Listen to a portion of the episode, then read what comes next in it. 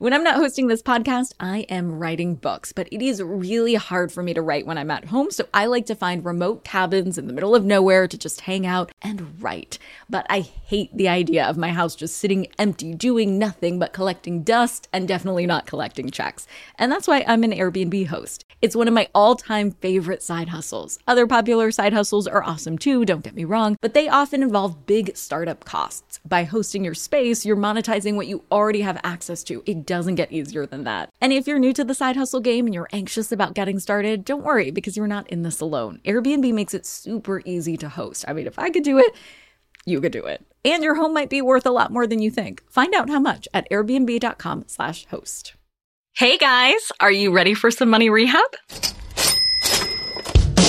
Wall Street has been completely upended by an unlikely player, GameStop. Mean and should I have a 401k? Because then I don't do it? No, I know. You think the whole world revolves around you and your money? Well, it doesn't.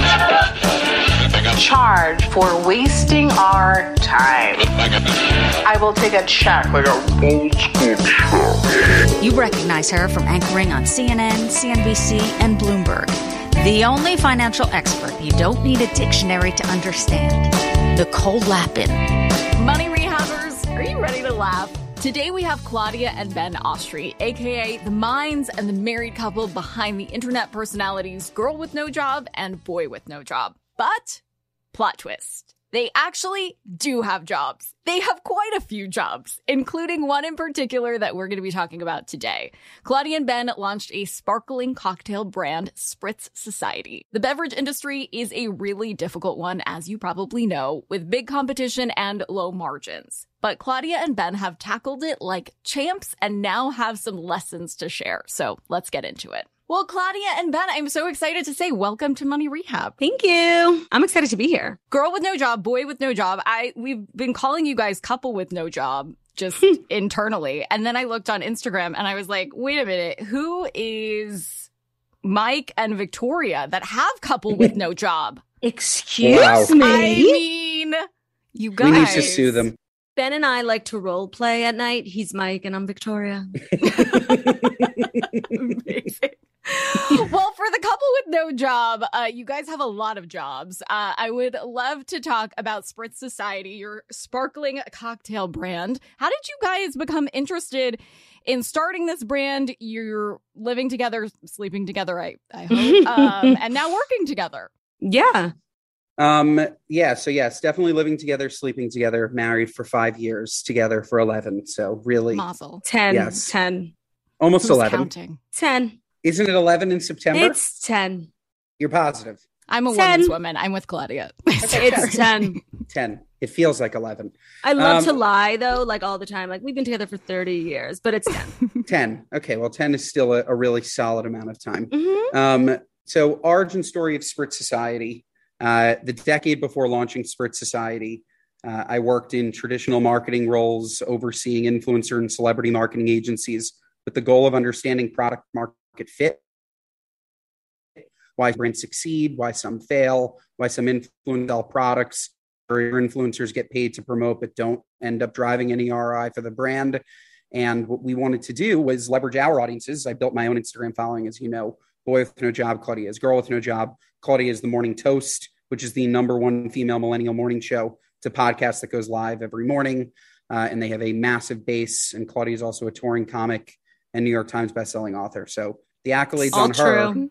So Uh, zero our- jobs. are, uh, are uh, what she's done is pretty amazing. And the core Yes. here is the audiences that we've built over the last decade are really authentic. Uh, the way that we relate to them is not from this uh, celebrity perched on a hill looking down on their audience. It really is they're just like us. And as a result, we wanted to make a product that was in their image.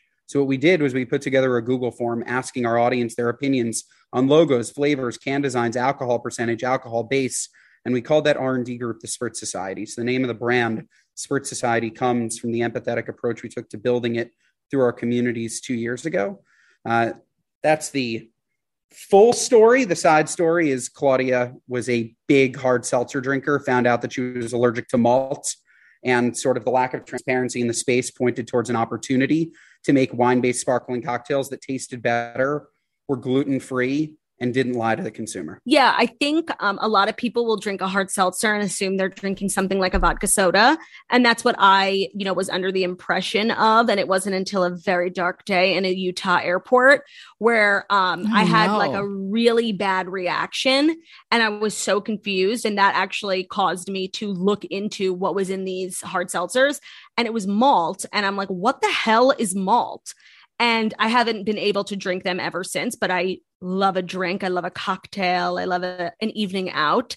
And it was like a huge loss for me. And I really felt like I wasn't able to find something that was just tailored to exactly what I needed. So we we created the drink we wish to see in the world. Can you tell us, not to get too graphic, but what happened to you? Oh, I would love to tell you. Um, it was it. It was overcast. I had just landed in Salt Lake City, and you know we landed. And, like my stomach's not like a hundred percent, you know. And I'm thinking, you know, I'll just wait till we get off the plane. We just landed, so I'm in like a lot of pain. And I get off the plane. We go to baggage claim. My whole family's waiting there. I'm like, you guys, I'm just gonna run to the little girl's room. I'll meet you outside by the car. And I'm like fighting for my fucking. Oh, can I curse? I am fighting for my fucking life in this.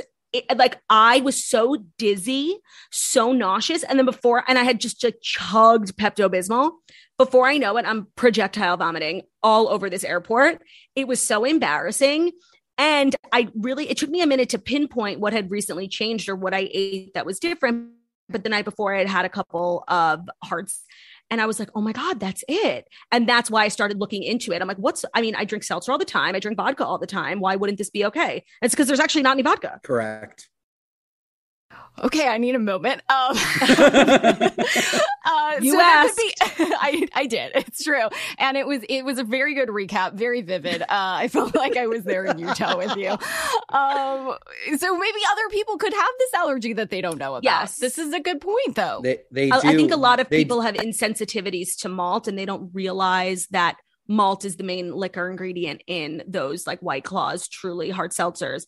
I- It's not vodka. that you just want to check out. Exactly. Check it's, yourself. It's it's beer water. That's I what see. malt is. Yep. It's beer. It's beer water. So that's the reason why. Uh, and honestly, it's because of tax simplifications and uh, in some states, grocery or convenience. You can be sold in more places as a beer, and from a Mm-hmm. compliance perspective, malt is classified as beer.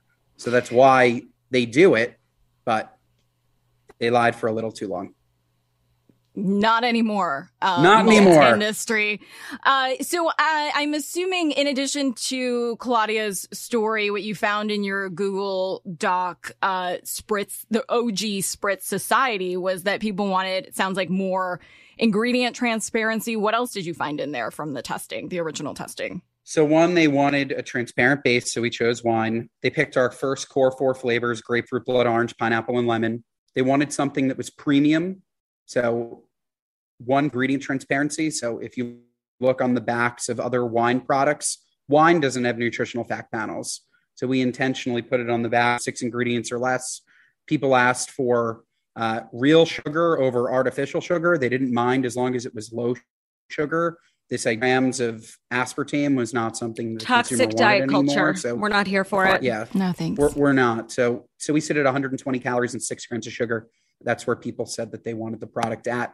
They wanted it colorful so that if they wanted to pour it out over ice, it looked like a true cocktail. So it's something that you can uh, really feel bougie when drinking or drink out of the can.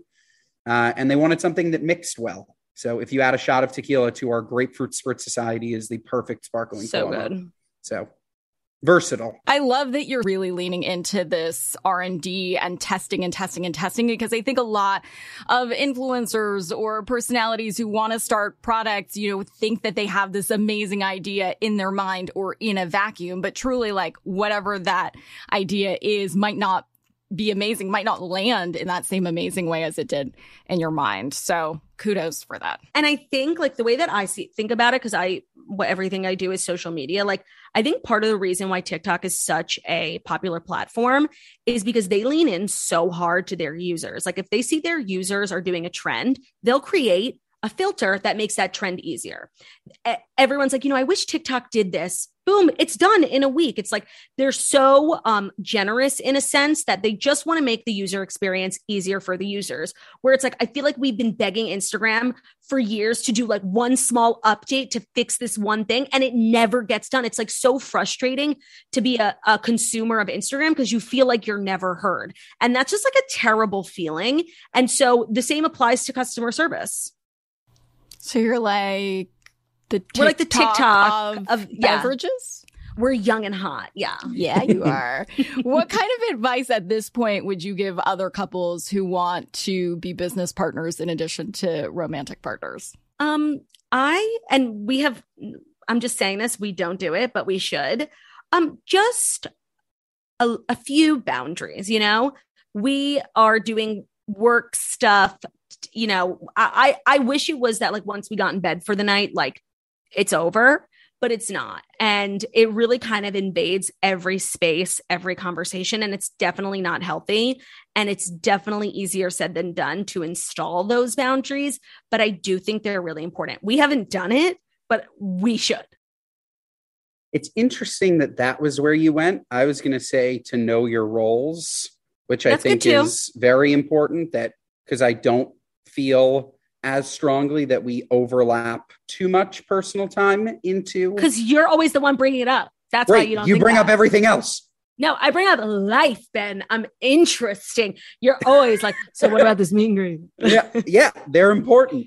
Um, but really knowing roles, I think, is the key because we could be doing far worse. Yes. Where if we were both trying to do the same thing and stepping on each other's toes and questioning what each other does, this business wouldn't be where it is, which is uh, a successful so far uh, business that consumers are buying and buying again. The big box is interested in, and investors are funding. So I think that And I also think like trusting in your partner's abilities and like not hovering is really important. Like Yep. if there's a super important pitch, I won't even like I don't even want to be on it. I'm like I have so much faith in Ben that it's exactly what he's good at. He's going to kill it. No one else needs to be there. And when it comes to like doing meet and greets or creating any content for social or anything marketing wise, like Ben doesn't even look at me like because he trusts me in my space and I trust him implicitly in, in his space.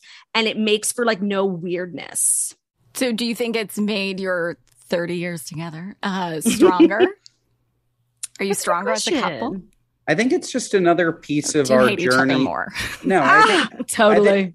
I think it's just another part of our our journey together. I mean, we've always uh, we have uh, we're different in the best ways, and we're similar in the ways that we need to be. Where uh, I just think that this is another example of that, where we're able to build things together from different sides, and that applies to everything and anything that we do here and going forward. it's definitely been challenging for sure, but I think anything, you know, worth doing is going to be challenging. And I think challenges make a marriage easier because marriage is never going to be easy. Hot take. yeah. and, and and marriage is a lot harder when uh you don't make something successful Yeah, So- right, right. so i think that the it's good now, but I- who I- knows? I, was gonna say it, it could be great or it could be terrible Yeah. Dun, Yeah, it's like either either you and your partner can celebrate the success or you Yeah. look next to him and you're like, oh my God, this business failed because of you.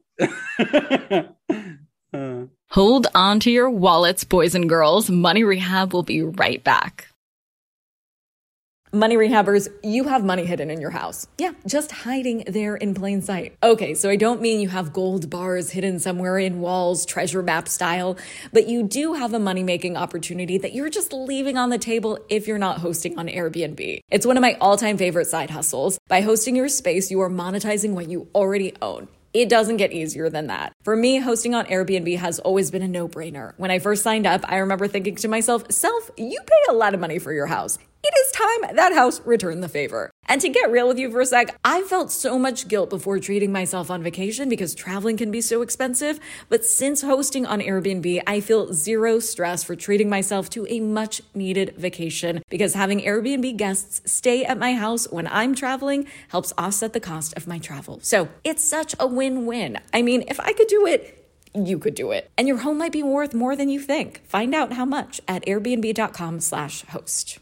Do you ever get FOMO, fear of missing out? Well, do you ever get FOMO tupita, fear of missing out on the perfect hire?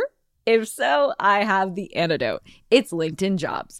LinkedIn Jobs helps you hire professionals you can't find anywhere else, even those who aren't actively searching for a new job but might be open to the perfect role. In any given month, over 70% of LinkedIn users don't visit other leading job sites, and that adds up to a serious squad of awesome candidates. LinkedIn has over a billion professionals on the platform, and these candidates are super qualified. So much so that 86% of small businesses get a qualified candidate within just 24 hours. I work with LinkedIn jobs for all of my dream team needs, so they're hooking up money rehabbers at linkedin.com slash MNN.